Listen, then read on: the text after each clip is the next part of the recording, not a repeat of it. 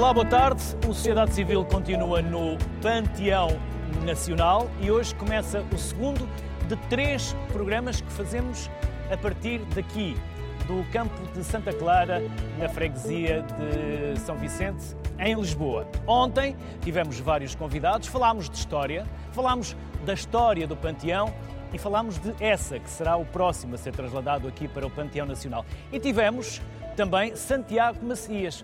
Quem é o Santiago Macias? É o diretor do Panteão e eu ontem, Santiago, fiz questão de hoje voltarmos a conversar porque eu ontem fiz-lhe uma pergunta. Quem é o Santiago Macias? Porque antes de ser diretor do Panteão, teve várias experiências e disse-me que uma delas foi a mais marcante. Qual foi? Sem dúvida nenhuma, ter sido presidente da Câmara Municipal de Moura, da minha terra. Eu tinha tido um percurso uh, que depois continuei na área de investigação, nomeadamente na arqueologia islâmica, mas ter sido presidente da Câmara foi de facto o, o momento mais marcante. E é marcante pela, capacidade operativa que nós temos, ou seja, de tomar decisões e de ver os projetos concretizarem-se no terreno e pela utilidade social que o cargo tem, pela proximidade às pessoas. Isso é possível numa terra pequena, num concelho pequeno. Se nós estivermos num sítio como Lisboa ou como, como o Porto, naturalmente que os presidentes têm também uma grande capacidade uh, operativa, mais até mas esse contacto do dia a dia, essa disponibilidade que tem que se ter, nós sentimos isso mais eh, numa terra pequena e, portanto, aquilo é, é desligar e ligar a ficha a toda a hora. Ou seja, nós tanto depressa estamos a, a telefonar para um Ministério, a falar com o Secretário de Estado, como a seguir temos de ir a, a acudir a um problema que acontece numa zona mais desfavorecida. E isso obriga-nos a não estar num pedestal, a, a estar a, com as pessoas e ao serviço das pessoas. Com o fio de terra ligado. Sempre. Se não tivesse sido Presidente da Câmara, teria lamentado profundamente não o ter sido. É coisa que nós só sabemos depois, naturalmente. Uma experiência importante para o cargo que agora desempenha aqui no Panteão?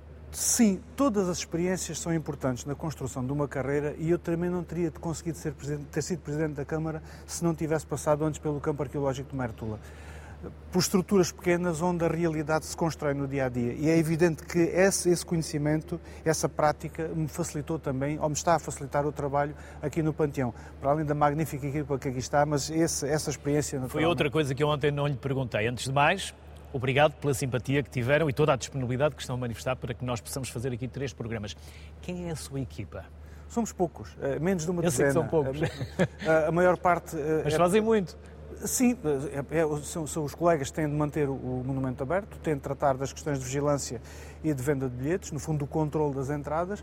Depois temos no, no, na área eh, administrativa duas colegas, duas funcionárias, e os técnicos superiores somos três contando o diretor. Portanto, nós temos de fazer um pouco de tudo, desde a revisão de textos, à redação de textos, à preparação de exposições, a tratar da montagem. Portanto, é uma, é uma tarefa em que nós nos desmultiplicamos e também nos é útil para percebermos as dificuldades dos outros. Cada vez mais visitantes? cada vez mais são? visitantes. Nacionais, estrangeiros, novos?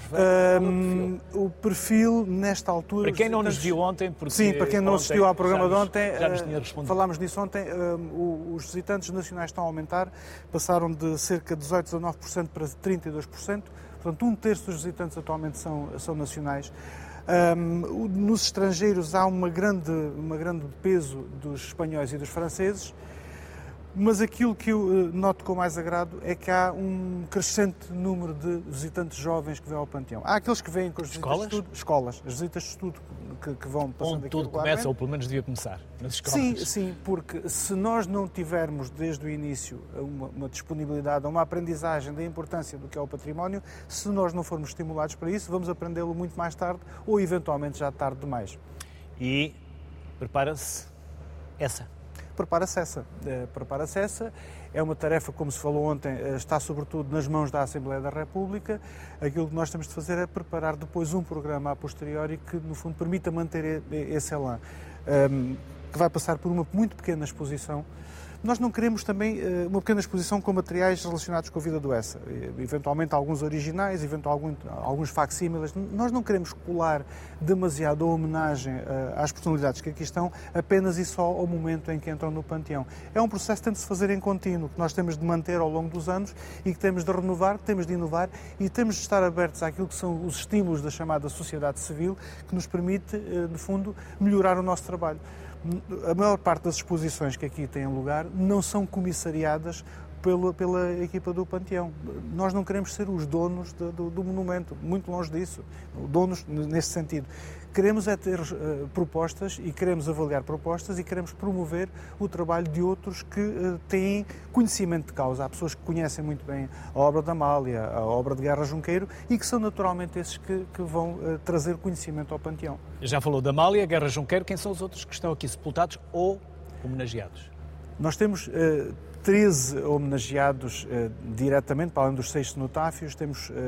Quem são? Esses os dos cenotáfios que não estão aqui. Os dos cenotáfios não estão aqui são uh, o Vasta Gama, uh, Afonso de Albuquerque, o Infante Dom Henrique, uh, Luís de Camões, Pedro Álvares Pedro Cabral, Cabral uh, e está-me a faltar uh, alguns mais. Vasta Gama? Vasta Gama. Vasta, Vasta Gama, enfim, Vasta Gama que está homenageado aqui. Eu tenho essa vantagem porque eu estou a ler. Pois é que eu, eu neste momento estou tenho, aqui do meu lado. E, às vezes é mais difícil nós de memória Foi uma pequenina batota. Uh, mas Foi o ponto. Temos, o ponto. temos depois quatro presidentes Teófilo Braga, Manuel da Riaga, Sidónio Paes e Carmona. Inicialmente estavam apenas três, que era uh, Teófilo Braga, Sidónio Paes e Carmona, e também inicialmente estavam apenas três escritores, Almeida Garrett, uh, Guerra Junqueiro e João de Deus. Depois, à medida que o tempo foi, uh, enfim, foi passando, vieram, viemos a ter novas incorporações. Na sala dos escritores está atualmente também a Amália, e na sala que está aqui atrás de mim temos uh, Humberto Delgado, Aquilino Ribeiro, Sofia de Melbrenner e Eusébio e a homenagem uh, uh, em placa a Aristides de Sousa Mendes. Houve ontem um aspecto que o deputado Pedro Delgado Alves referiu e que é, que é importante, e que é de facto, houve uma, uma, reconciliação do panteão com a democracia a partir do momento em que o Marshal Humberto Delgado entra no panteão e, no fundo, uh, dá, devolve e, Panteão à democracia. Devolve Panteão à democracia. Que era uma obra. Sim, era uma obra com uma marca. Começou lá atrás com Passos Manuel, em 1830. Sim, uh, com Passos Manuel e depois com o presidente Bernardino Machado, que em 1916 Ainda determina. No do Jerónimo. Sim, sim, sim. Não aqui. Mas o presidente Bernardino Machado determina que vai ser este o local uh, que vai servir de Panteão Nacional e depois, enfim, levamos 50 anos ainda a concretizar essa fase final da obra. Santiago Macias mais uma vez, muito obrigado a si e a toda a equipa pela simpatia com que. Muito obrigado, nós. Para este segundo programa aqui no Panteão Nacional, temos como convidados Maria Fernanda Rolo, Luís Farinha e Margarida Magalhães Ramalho. Aos três, obrigado. Eu vou tentar falar um bocadinho mais alto, porque nós estamos aqui a alguma distância e há um eco, por isso não estranhem lá em casa se me ouvirem em alguns momentos falar um pouco mais alto. É apenas para nos podermos uh, uh, entender, até porque estamos aqui a alguma distância. E antes do programa começar, falávamos e vocês perguntavam porquê o Panteão, porquê é que estamos aqui no Panteão? Por causa de essa e também pela importância do Panteão. Mas acima de tudo, porque nós aqui no Sociedade Civil gostamos de trazer memória. Gostamos de apelar ao nosso passado para percebermos onde estamos, que caminho queremos traçar, mas de onde viemos, porque é importante. E, e também porque é que nós andamos este tempo todo, e andamos provavelmente, e provavelmente também vamos continuar a andar, esquecidos da nossa história, pouco interessados da nossa história. Porquê, Maria Fernanda Rolo? Porque não tivemos bons professores de história foi o meu caso. Eu só aprendi e passei a gostar de história a partir do momento em que me tornei jornalista. Antes não gostava pura e simplesmente de história e agora adoro história. Os professores marcam-nos. Sem dúvida. Não, uh, antes de mais, deixe-me deixe felicitar a iniciativa da sociedade civil em fazer estes programas e isso acho que se tivéssemos mais, se calhar era mais fácil responder à sua questão. Um, eu tenho a mesma angústia e a mesma, e a mesma preocupação, não é? Acho que, aliás, professores de História naturalmente que têm isso e, e eu penso que, tem muito a ver com uma cultura herdada, não é? Quer dizer, eu acho que não, não só sabemos pouca história, como damos pouca atenção à história, como o que ainda me faz mais impressão é que temos pouca cultura histórica como país, como preocupação, não é? E, e essa dimensão da cultura histórica faz-nos muita falta, evidentemente que é um clichê, e, e, tem que ser interiorizada pelas pessoas desde, desde, desde muito cedo. Eu, enfim, é, é, uma das, é como lhe digo, uma das minhas maiores interrogações e, e, uma das minhas maiores angústias. Mas um professor de história não pode não ter, não ter isso e um historiador também não. Eu, eu acho sinceramente que nós temos um legado muito pesado. Acho que fico muito contente que a RTP, que, que este programa esteja atento, porque eu acho que só nós só vamos conseguir de alguma maneira inverter esta situação quando as pessoas aderirem à história e perceberem que lhe fazem falta. Temos, temos um, uma herança pesada, quando eu digo isso, uma das razões que eu associo normalmente a, a tudo isto, evidentemente, tem a ver até com a história do Panteão, é no fundo o programa de ensino e aquilo que se tentou valorizar sobre a cultura histórica do nosso país e, e não tenho dúvida nenhuma de facto, os 40 anos que estivemos de Estado Novo influenciaram isso.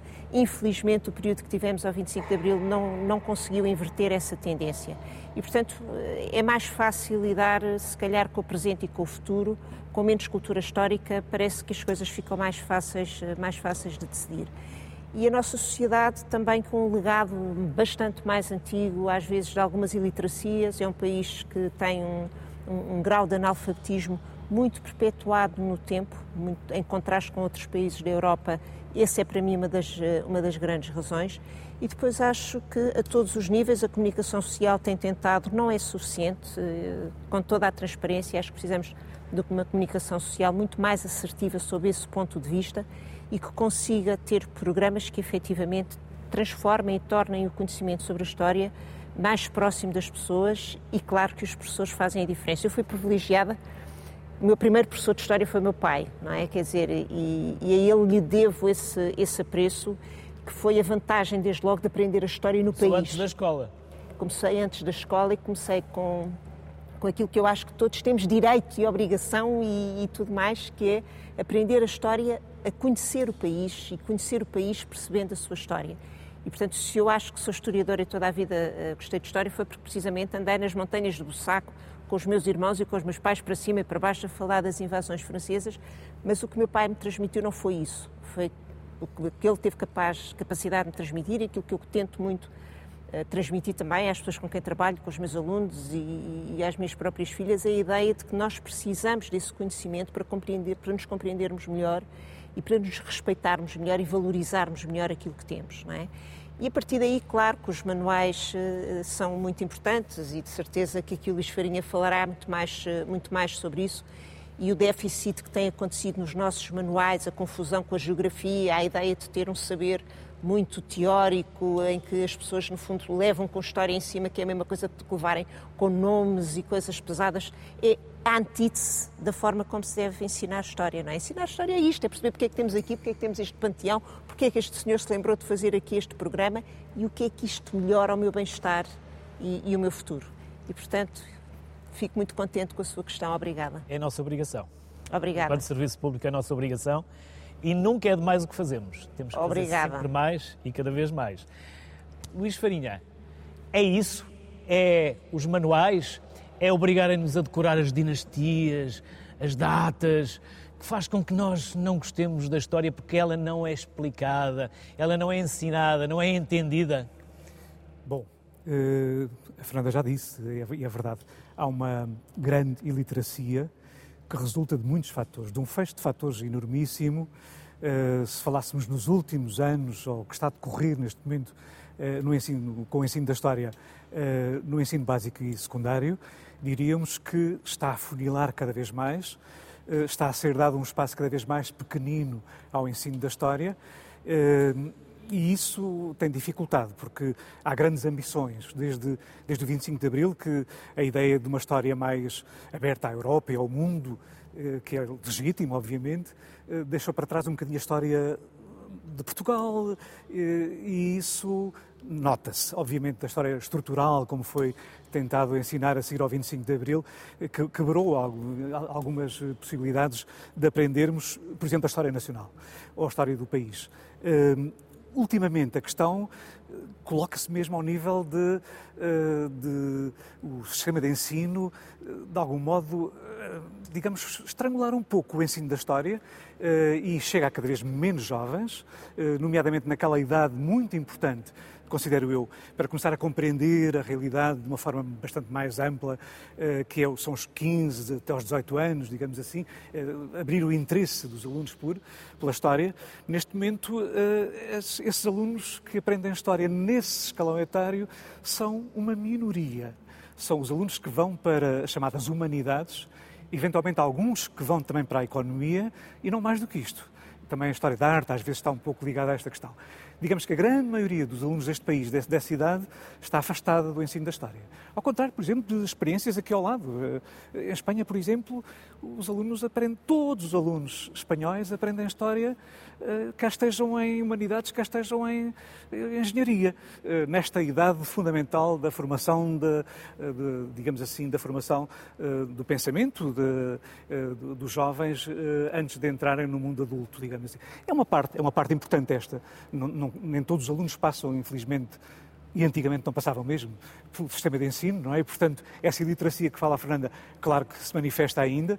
A maior parte dos portugueses não passaram pelo sistema de ensino ainda hoje, convém que se tenha, tenha essa ideia. Pelo menos o sistema de ensino a partir da quarta classe é uma grande fatia de pessoas que não passou e, portanto, isso obviamente tem peso, não vale a pena. Estamos aqui no panteão e estamos aqui exatamente a falar dos grandes homens e da história, etc. Bom, exatamente os grandes homens passaram por esses períodos em que a grande maioria dos portugueses não tinha acesso ao conhecimento. Infelizmente, aquela, aquela altura da história que passou por 50 anos que tivemos de uma história muito nacionalista também estrangulou o conhecimento, obviamente, da história, limitado a algumas figuras emblemáticas da história nacional, a uma compreensão muito limitada da história, isso também não ajudou. E, portanto, essa caricatura que mostrou há bocadinho das datas, dos nomes e dessas coisas que, enfim, era preciso aprender quase como se estivéssemos a aprender montanhas em geografia, é evidente que era uma caricatura da história. Isso, de facto, mudou. Mudou inteiramente.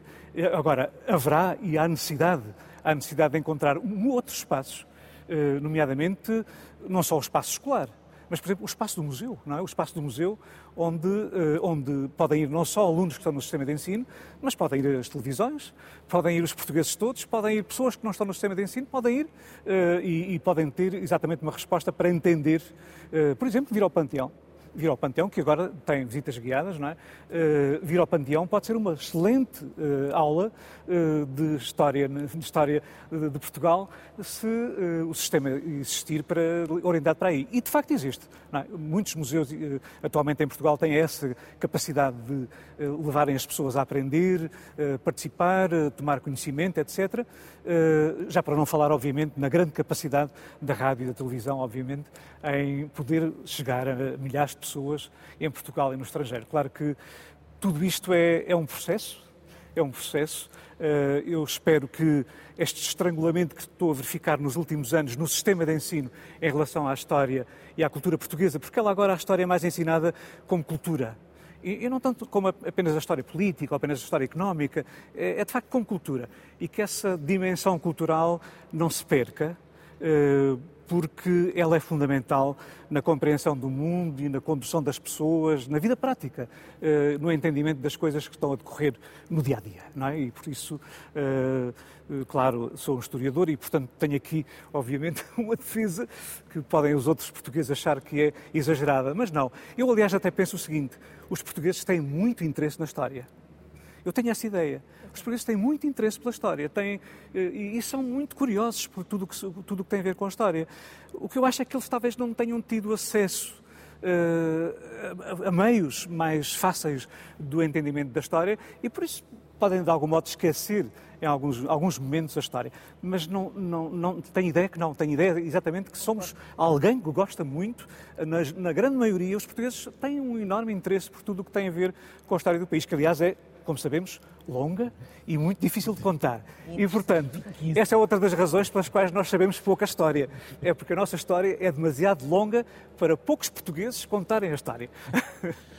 Margarida Magalhães Ramalho, e se os americanos tivessem essa longa história que nós temos com Hollywood, o que é que eles fariam?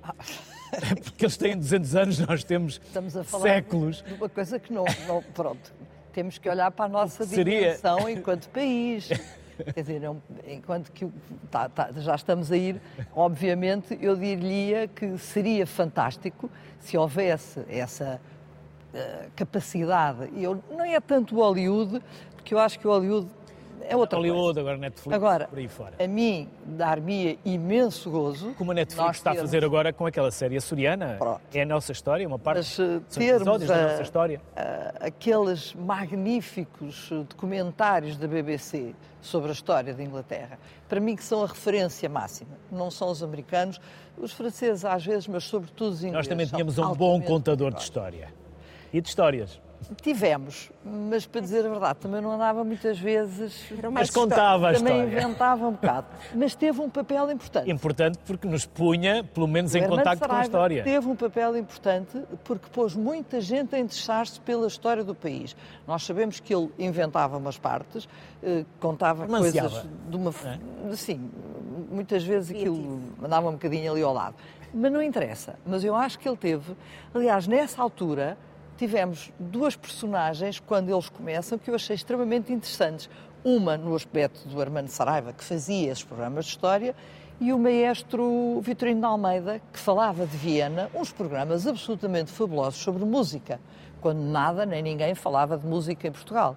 Isso foi, para mim, para a minha geração, era altamente eh, interessante, porque ia falar de coisas de uma forma dinâmica, eh, a contar uma história, a fazer umas ligações de umas coisas com as outras. E eu acho que é aí que falha muitas vezes o, o ensino, porque os professores estão muito sobrecarregados com uma coisa que é sinistra, digo-lhe já. Eu hoje em dia, graças a Deus, já não dou aulas de história, já dei há muitos anos, e a sensação que eu tenho de colegas meus que ainda estão no ensino, eles são completamente eh, cilindrados por burocracia, por uma quantidade de coisas que não têm nada a ver com a parte pedagógica, nem têm nada a ver com o ato de fazer, eh, de dar uma aula, e, e isso perde imenso a qualidade, porque obriga as pessoas a estarem muito mais preocupadas com os preenchimentos das fichas e disto e do. Enfim. Também é verdade que muitas vezes Uh, e também tive colegas meus que não tinham a capacidade de, de serem bons contadores de histórias. Porque a história também, e, e os miúdos, sobretudo numa geração, numa idade mais baixa, precisam que as coisas façam sentido e que estejam interligadas e que de alguma forma eles consigam perceber porque é que, o que é que aquilo tem a ver com o, que é que o facto de, de, de, do Dom Fernando ter casado a filha com o rei de Espanha, porque é que isso desencadeou uma revolução em Portugal em 1383? Quer dizer, o que é que aconteceu? Qual é o problema?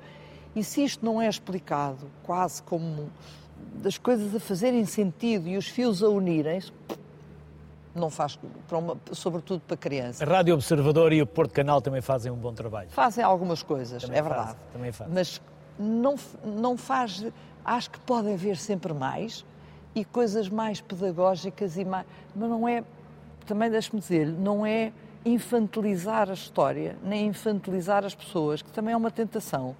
Às vezes fazer-se coisas que são muito simples. Não, elas têm é que ser bem contadas e explicadas. Maria Fernanda Rolo, estamos aqui no Panteão.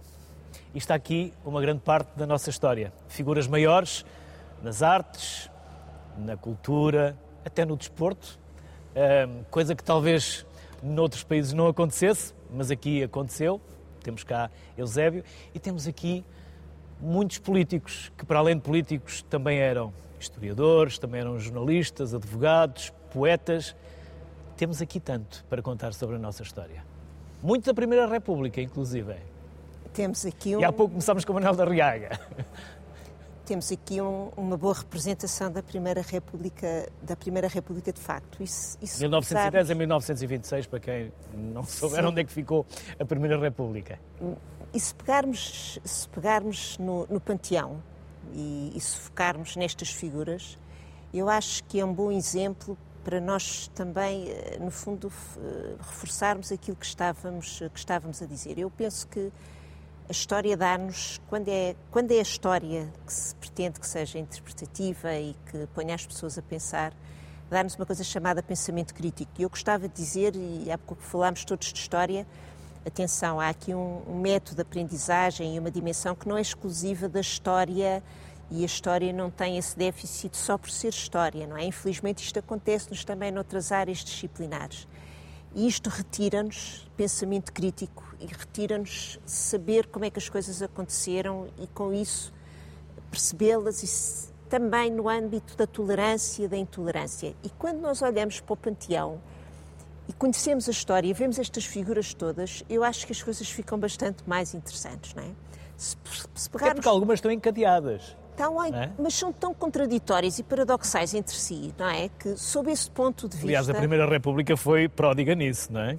Está bem, mas. Oito isto... presidentes, 40 ou 45 governos. Mas a monarquia constitucional também teve a sua contribuição em termos de instabilidade política. Agora, a verdade é que, quando nós olhamos para o somatório dos políticos de maior referência que temos aqui no Panteão, e para quem de facto olha para aquilo que, que vê isto, procurando perceber, não é? O que é a nossa sociedade e o nosso pensamento político e a forma como as elites políticas lidam com isto, como é que nós temos três republicanos, ou dois republicanos de maior, de maior peso e muito simbólicos, não é? Que evidentemente com Manela Riaga e com o Teófilo Braga, representando o Presidente da República, o Primeiro-Ministro, não é? Quer dizer, e, e, e que tantos, não é? Que são homens que no fundo marcam definitivamente a Primeira República. Que têm uma, tri, uma matriz de pensamento e uma matriz ideológica e um percurso que evidentemente vai ser amplamente, claramente, profundamente, brutalmente questionado pelo exercício político do Sidónio Pais. É? Estava só a tentar retratar, de facto, a diversidade dos posicionamentos ideológicos que, no fundo, temos aqui no Panteão, não é? E como o país, no fundo, tem lidado com isto. Uh, compreendendo, contextualizando, mas também com certo grau de tolerância, não é? Porque que acaba por estar aqui presente, porque conhecendo um bocadinho o percurso de cada uma destas individualidades, bom, o Panteão é uma obra dos republicanos, ponto final, e ainda há pouco estávamos a conversar sobre isto, começa a ser discutido logo em 1914, depois só é concretizado mais tarde, e sei que o Luís tem coisas interessantes a dizer a esse respeito. Mas depois a verdade, não é, é que temos aqui dois republicanos da, Repu da rotunda, não é, quer dizer, daqueles de gema ideologicamente, com pensamento liberal, etc. Temos o homem que executa em Portugal, protagoniza em Portugal a primeira grande experiência de autoritarismo de tipo moderno, mesmo no, no, numa comparação internacional, não só em Portugal, não é? quer dizer, o presidente rei, o ditador Sidónio, quer dizer, que temos aqui. Depois, de repente, temos uh, um Oscar Carmona, que todos sabemos, é? quer dizer, que foi mais do que presidente da República, foi o homem que, de alguma maneira, também uh, abriu espaço para, um, para, a perpetuação de um regime liderado por Salazar. e depois, de repente, Passado por lá ficou muitos anos. E que por lá ficou muitos anos. E que por lá ficou muitos anos, bastantes. Foi aquele que mais, mais tempo ficou. Foi aquele que mais ficou, ainda bem que não está aqui. E, e depois, de repente, temos a antítese de tudo isto de um homem que, de alguma maneira, o Humberto Delgado, não é? que também esteve com o regime e que foi talvez aquele que mais eh, provocou o regime e que lhe deu um, um, que criou para o país um, espaço tão amplo e tão poderoso de contestação do regime com o general sem medo como Berto Delgado, não é? Quer dizer, e de repente, só vendo este, este, este percurso, é extremamente interessante, como apesar de tudo, também temos um panteão, não é? Que, que tem a ver com a expressão do nacionalismo e com a vontade da valorização dos, eh, de, de, de, alguns protagonistas, eh, como, tal como foi argumentada e defendida pelos republicanos, mas como depois acabam por ficar aqui, não é? Por mão de Salazar mais tarde, é? aqueles que, que, que, são contraditórios vamos tendo estas contradições ao longo, ao longo do tempo. Não é? Agora, uma coisa é certa, nós conseguimos reunir aqui bons representantes, não só de grandes momentos da nossa, da nossa história, e uma vez mais o que precisamos é, é, é ter a capacidade de, de, os interpretar no seu tempo, no seu contexto, para com isso percebermos não é, o que é que foi a luta da República por um regime liberal, o que é que foi a, a experiência do Sidónio, como já viu, quer dizer, apesar de tudo, não é, o presidente Rei, como dizia a pessoa, acaba por impor em Portugal uma experiência ditatorial eh, antecipando um bocadinho aquilo que viria a acontecer noutros contextos, mas depois tem outro recuo, não é? Quer dizer, de repente, com Oscar Carmona, mas tudo isto perpetrado por Salazar. Apesar de tudo, e eu acho que é louvável, não é? Quer dizer, fizemos o 25 de Abril, os debates foram feitos com a dignidade necessária, trazendo para cá um Humberto Delgado, independentemente de todos os outros que não vieram, não é? E, essa carga simbólica eu acho que é importante, não é? E, e, esse respeito pela história é importante. Mesmo depois de 74 ainda demorou um bocadinho. Demorou muito, não é? E o próprio Riaga também não vem logo, como sabemos. Mas o país reencontra-se nisso, é? Se soubermos ter este pensamento crítico e se soubermos criticar e valorizar as coisas no seu tempo histórico. E isso faz-nos eh, faz -nos falta, não é? Para sabermos também, percebermos que o respeito pelo património e por essas decisões tem que ter posições ideológicas, evidentemente, e eu sou defensora de que as tenham, mas por outro lado perceber que as coisas acontecem no seu tempo e que nós temos que as interpretar, compreender, é? E, e, a sua, e a sua existência é-nos fundamental também para a valorização do nosso próprio pensamento crítico. Luís Farinha, vamos então ao início, vamos ao início do Panteão, essa obra republicana? Pois, creio que sim, é muito interessante a Fernanda chama aqui a atenção para um aspecto muito interessante que é este. Uh, a escolha para, para, para se vir para o Panteão, enfim, uh, normalmente feito em, em, em curtos ou, em, neste caso em, em, Congresso de República, uh, é, é, contingente, convém que tenhamos esta ideia, é muito contingente, não é? Muito contingente. Uh, tal modo contingente que nós estamos agora a trazer para o Panteão essa de Queiroz, mais de 100 anos depois da sua morte. E isto é muito interessante também de se ver, porque eu acho que aqui, eh, mais do que talvez dar resposta de imediato às pessoas que vão morrendo e que vão chegando ao panteão, é, é acreditar que a posteridade é, é, a, grande, é a grande fonte de, de juízo da história, não é? Uh, a mim não me escandaliza nada que, que seja 100 anos depois que essa chegue ao panteão. Uh, talvez até me incomode mais que alguns cheguem ao panteão um ano depois da morte, ou dois anos depois da morte, como aconteceu já, não é? Em alguns casos. Ou até mesmo em cima da morte. O caso Sidónio, ele é enterrado, enfim, nos Jerónimos e, e, está, a partir daí, no, no panteão, que da altura que era, que era o Mosteiro dos Jerónimos. Portanto, de facto, eh, estas circunstâncias são extremamente interessantes e, e, e ajudam a perceber que há, de facto, os que estão cá, por circunstâncias históricas muito diferenciadas. Eh, a República é uma coisa, o Estado Novo é outra, o regime democrático é outra já também. São duas, eh, três fases diferentes da, da, da entrada de, de, de, de, os grandes homens considerados na altura para entrar no, no, no panteão. Uh, mas, na verdade, eu penso que era muito útil também pensar, e é seguramente, acho que alguém que explica aqui a história no panteão, talvez, talvez sinta necessidade de falar das pessoas que estão cá, sim, sem dúvida, mas dos que não estão cá e que poderiam estar e que poderão estar no futuro. Quem é que poderia estar cá Poderia estar no futuro. Está? Por exemplo, Camilo. Uh, podiam estar no futuro. Repara, uh, olha, os fundadores da ideia de que o panteão devia ser não em Belém, mas aqui. O Decreto-Lei de 1916. Passos Manuel? Uh, não. Não, Passos Manuel, 1836. Não, o Decreto-Lei de 1916, que cria o panteão, não está ainda enfim, está ainda com telhado de zinco na altura, não é? Ainda sob a maldição. Uh, exatamente. Mas, e que depois não é possível fazer. A República é muito infeliz deste ponto de vista, porque a República tem uma ideia belíssima sobre a ideia de, enfim, de retomar uh, a ideia dos grandes homens, uh, da pátria, do altar da pátria, etc., mas não, acaba por não conseguir eh, enfim, trazer para cá os seus melhores, digamos assim. Traz dois que são, são emblemáticos, pelo menos o Manuel da Riaga e o Teófilo Braga, mas depois há muitos outros. Quer dizer, eh, eu penso que uma aula aqui no, no, no Panteão terá que ser uma aula não só sobre os que estão, mas os que não estão também e que mereceriam estar. Por exemplo, os, os homens que, que, que criam esta ideia de que deve vir dos Jerónimos, porque a ideia de panteão é uma ideia mais laica, eh, retomada da, da, França de 1830, e, portanto, são os santos laicos, não é? Uh, portanto, e não, não tem que estar diretamente ligada, enfim, à religião só, não é? Embora figuras religiosas possam vir, também para o património, para, para o panteão, mas, uh, uh, mas sim, quer dizer, por exemplo, os autores, dizia eu, os autores de, de, de, da ideia de transferência dos Jerónimos para aqui, é, é Afonso Costa e, e Bradinho Machado. É evidente, dir-me-á, são figuras muito controversas da República, tanto quanto Sidónio Pais, tanto quanto Sidónio Pais, quer dizer, eh, já foi aqui dito, Sidónio Pais inaugura uma ideia de, de, poder presidencial, um presidente, um partido, um governo, etc. Enfim, uma ideia que, que vai ser muito, muito uh, copiada na Europa dos anos 20, 30. Uh, mas, mas, mas, a ideia do panteão, por exemplo, é a ideia de facto das liberdades, não é? A ideia, ela surgiu na defesa das liberdades e por aí adiante.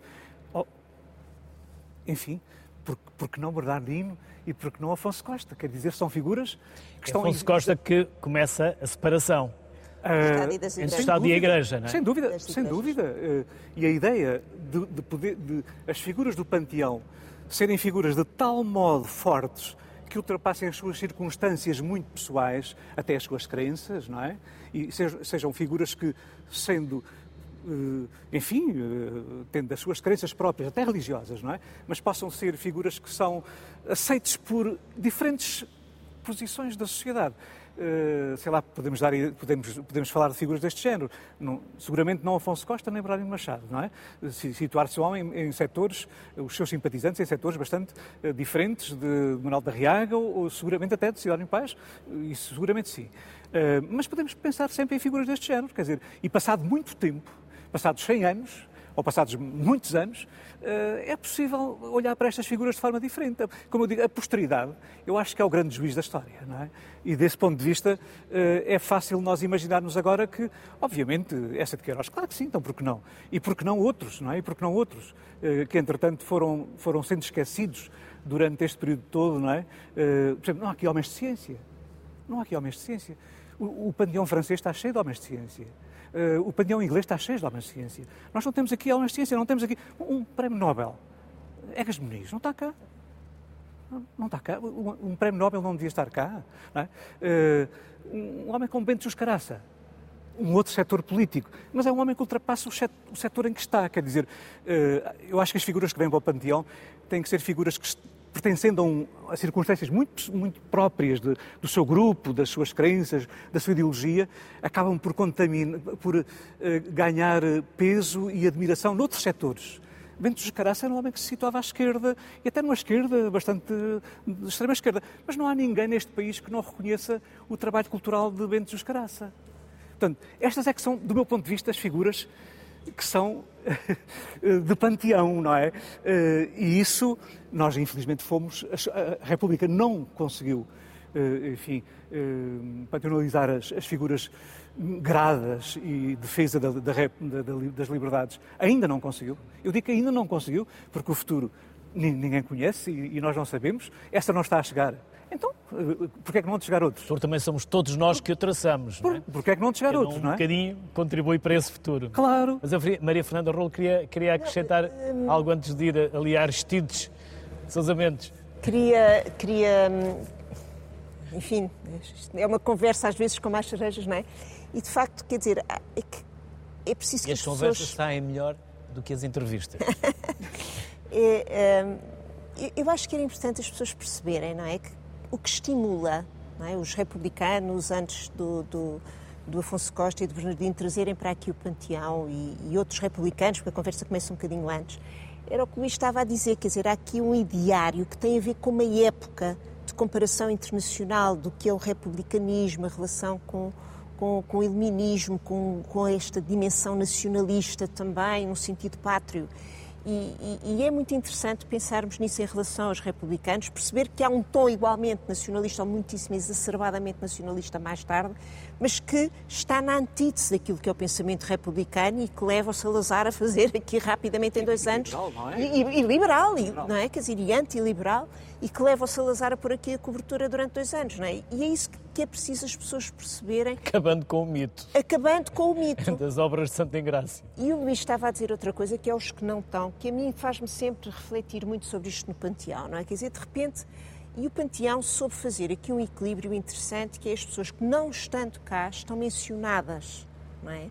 E o não estando cá os seus restos mortais estarem mencionadas, eu acho que nos responsabiliza numa reflexão ampla relativamente aos homens que têm marcado a nossa história.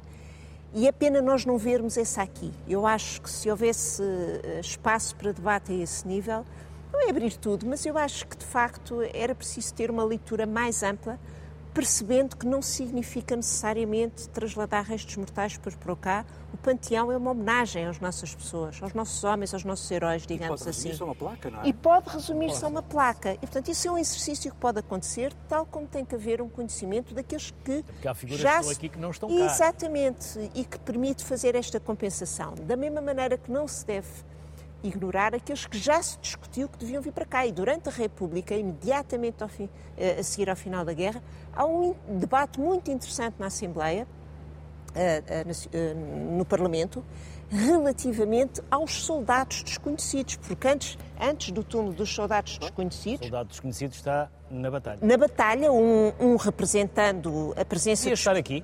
Houve uma grande discussão sobre isso. Não é? Houve... Na Inglaterra está em Westminster. Está. Está, porque não? está é? juntamente com os heróis de O Soldado Desconhecido. Ou pelo menos, caramba, alguém que ponha aqui uma placa a dizer que se discutiu e que se pôs na batalha por algumas razões, mas foi um, foi um debate interessante porque era homenagem ao Soldado Desconhecido. Aos dois, aliás. Margarida, independentemente de continuarmos esta conversa se quiser, mas gostava de lhe perguntar, e Aristides Sousa Mendes? Aristides é o Fez-lhe o elogio é o, é aqui no está, Panteão? É verdade. É dos que está em placa. Obviamente que o corpo dele não está cá, continua em Cabanas de Viriato. E é uma, uma personagem também controversa, como sabe, ainda há muito pouco tempo era contestado uh, por um elemento do CDS no, no Facebook, fez uh, uma série de, de, apreciações que depois ele nunca se retratou das que ele faz diretamente uh, a Aristides, mas retrata-se de outras, enfim. É uma, é uma situação que ainda é, uh, ainda se consegue ter... Mas isso andou ali naquela bolha dos 200 mil das redes sociais ou andou pelo país? É que há, há uma grande diferença. É que para lá de Lisboa é um grande país que não discute aquilo... o mesmo que se discute aqui em Lisboa, nessa é... tal bolha. É, mas aquilo que está em causa, que eu acho que é o que acaba por estar em causa, não é... É um, é um núcleo para lhe dizer a verdade, isto pode ser um grande disparate o que eu estou a dizer. É, é aquilo que eu sinto. Eu acho que há um núcleo de pessoas que ficam uh, muito incomodadas com a questão do Aristides porque de alguma forma põem, entre aspas, mal na fotografia Salazar. E as pessoas não conseguem, há quem não consiga aceitar que isso é mau e querem, à viva força, arranjar e torcer a história de maneira a que o Aristides era mau diplomata e fez isto e fez aquilo e foi uh, não sei quantas vezes, teve não sei quantos processos. É tudo verdade, mas isso não tem nada a ver. Aquilo que está em causa é ele fez ou não fez uma coisa importante. Salvou ou não salvou não sei quantas pessoas. Essa é a pergunta. Salvou. Então? Factos e isso não vale a pena depois continuar-se, porque não devia ter eh, desobedecido e porque a obrigatoriedade do, do, serviço diplomático era obedecer, sobretudo em tempo de guerra. E leva-nos sempre àquela conversa ou àquela pergunta: então, e o Himmler? Não, não obedeceu a ordens? E o, o, o eles todos não. E daí não resultou o quê? Então é o quê? É para obedecer ou é para desobedecer? Claro. Eu cá, por mim, prefiro que desobedeçam. E, sobretudo, acho que há momentos da história... Quando se age em consciência. Com certeza. E se as pessoas... Eh, e, se, e estas pessoas que são, que marcam a diferença, normalmente não são os cumpridores das regras. Aqueles que podem fazer a diferença são, de facto, as pessoas que têm uma outra uh, dinâmica mental e que lhes permite subverter regras e, portanto, no momento daqueles também vão subverter. Houve imensa gente, houve imensos diplomatas que se viram confrontados com este drama e que pontualmente foram fazendo, uh, dando vistos. Pontualmente. Este, a certa altura, também está num dos piores sítios, que é Bordeus, não é? É um sítio onde, de repente, tem 180 mil pessoas quase de um dia para o outro. Portanto, a pressão é completamente diferente obviamente que ele vai ter, tem uma reação emocional também diferente. E isso acho que é importante nós reconhecermos que nós, enquanto seres humanos, mesmo que haja regras e que haja ordens, há coisas pelas quais nós podemos nos recusar se não estivermos de acordo com elas. Princípios, valores e consciência. consciência. E também acha que o soldado desconhecido devia estar aqui? Acho que, tem, acho que a Fernanda tem razão, quanto mais não seja que se refira uh, essa, essa, essa, essa ideia de que o solo, porque no fundo voltamos à, à, mesma história. As placas podem, porque o panteão não é infinito e, portanto, as placas são, é uma boa maneira de honrar determinadas pessoas que tiveram importantes papéis em variedíssimas áreas e acho que o Luís tomou, falou de uma coisa importantíssima, que é os homens de ciência, também. Raramente se fala dos homens de ciência portugueses e nós temos, apesar de tudo, uma série deles, uns mais conhecidos do que outros, mas é um facto que existem e deveriam ser chamados também porque são importantes para a própria história de Portugal. E há outras pessoas, até inclusivamente, relembrar. Uh, eu estava-me a lembrar da. Agora falhou-me o nome porque tive um bloqueio. A nossa primeira uh, mulher a votar. Como é que ela se chama? Desculpa lá. Uh, republicana. Republicana. A Beatriz Anjo. Beatriz Ângelo. Pronto, a Beatriz Ângelo, que foi médica, que teve um papel importantíssimo, quanto mais não seja, porque também aparece a votar numa altura em que todos são apanhados de surpresa, porque teoricamente eh, não tinham previsto que poderia haver uma mulher eh, que, era chefe de família e, portanto, a lei hum, tinha que a deixar votar e ela vota, mas imediatamente a lei é mudada. Mas isso é um marco na própria história. E é um bocadinho a partir daí que a, que a própria, uh, que a consciência das mulheres vai começar a tentar mexer para que tenham direito ao voto. Isso também faz parte. Há uma série de coisas que nós poderemos pensar se não faz sentido que elas sejam referenciadas aqui. Na conversa, o tempo passa rápido, por isso temos seis minutos, dois minutos para cada um. Eu não vou colocar qualquer questão, vou apenas deixar ao vosso livre-arbítrio, que é algo que talvez qualquer dia a inteligência artificial também nos venha a tirar, mas aquilo que vocês acham que é importante dizer-se, e eu, por minha incompetência, ainda não vos tenho perguntado. Maria Fernanda Rolo, o que é que é importante nestes dois minutos dizer que ainda não tenha dito? Eu acho que é importante conhecermos a história do nosso país, acho que é importante conseguirmos distinguir as pessoas que fizeram a mudança e é preciso termos a noção de que os ritmos não são iguais, os tempos não são iguais, as pessoas. Não é porque, não é porque existam pessoas melhores do que outras, as circunstâncias fazem, as pessoas de vez em quando tomam decisões e têm consigo também eh, um conjunto de pessoas que, viram, as, que de repente dobram momentos da história. A história tem essa graça, não é? Quer dizer, eu, eu, eu digo muitas vezes como se fosse um, um, um puzzle imaginário onde nós temos várias peças que são variáveis, só que têm um, um interesse muito grande. Elas são vivas e estão sempre a mudar. E, e quando nós conseguimos perceber as, os desenhos das coisas a acontecerem, é extremamente gratificante e reconhecemos-nos a nós. Eu acho que no Panteão, para mim o Panteão é quase uma, uma, ideia, mais do que tudo, é uma ideia. E é uma ideia que pode ser virtual, no sentido de conseguirmos pôr no Panteão da nossa história aqueles que efetivamente mudaram o nosso país no sentido que sim, eu acho que deve ser num sentido positivo, sem querer, evidentemente, pôr em causa aquilo que está para trás. Luís. Eu, eu, Humberto Delgado dá-me um mote para a minha uh, conversa final. Eu, eu, acho que com, Del, com Humberto Delgado uh, reconciliou-se, de algum modo, uh, a ideia de panteão com a ideia inicial, com a ideia inicial da defesa das liberdades.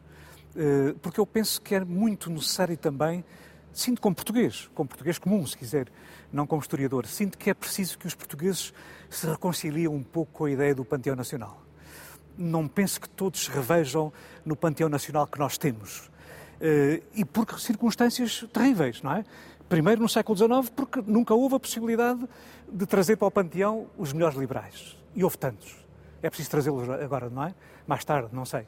Eh, com a República a mesma coisa. É, é preciso trazer os republicanos com grande, com grande valor, grandes homens, de facto. Uh, e, infelizmente, a escolha que foi feita uh, durante a ditadura, digo eu, infelizmente, tem um, sinete forte da ditadura, não é? Quer dizer, uh, há ali, de facto, escolhas que eventualmente poderiam ser outras se vivêssemos no regime democrático. E dos vintistas, quem é que poderia vir para cá?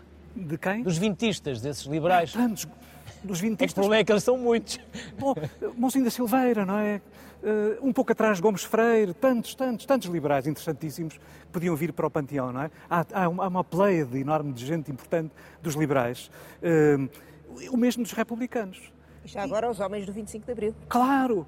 Depois do 25, depois do 25 de Abril, quer dizer, que retomou-se com Humberto Delgado. É? E muito bem, só tinha havido o Fernando Pessoa em 85, que enfim criou aquela enorme discussão a propósito dos Jerónimos, etc., que está nos Jerónimos, mas de facto em 90 retomou-se, e eu acho que é de retomar, na verdade, sim, uh, e encarar esta questão uh, do, da forma como algumas figuras vieram para, o Panteão em 66, encará-la numa perspectiva de conhecimento e de contextualização da história que estávamos a viver na altura, não é? Quer dizer, aquela escolha não é uma escolha democrática, convém que se diga. Apesar do Damião Pérez ter, enfim, presidido a comissão, era uma pessoa muito interessante, um historiador, mas de facto não é uma escolha democrática, não é uma Assembleia Nacional Democrática, não é?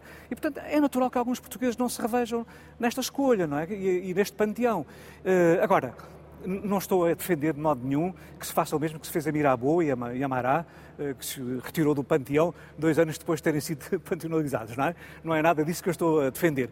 Agora, estou a, a, a, a dizer que é preciso fazer uma, uma certa discussão sobre toda esta realidade e, principalmente, chamar ao panteão ou outros panteões, porque eu neste, eu neste, caso, panteões neste sentido, sítios que possam ser uh, sítios para uh, valorizar certas, certas figuras, chamar essas figuras esquecidas, essas figuras esquecidas, porque essa é de facto é uma forma de ensinar história às pessoas e ao país, não é?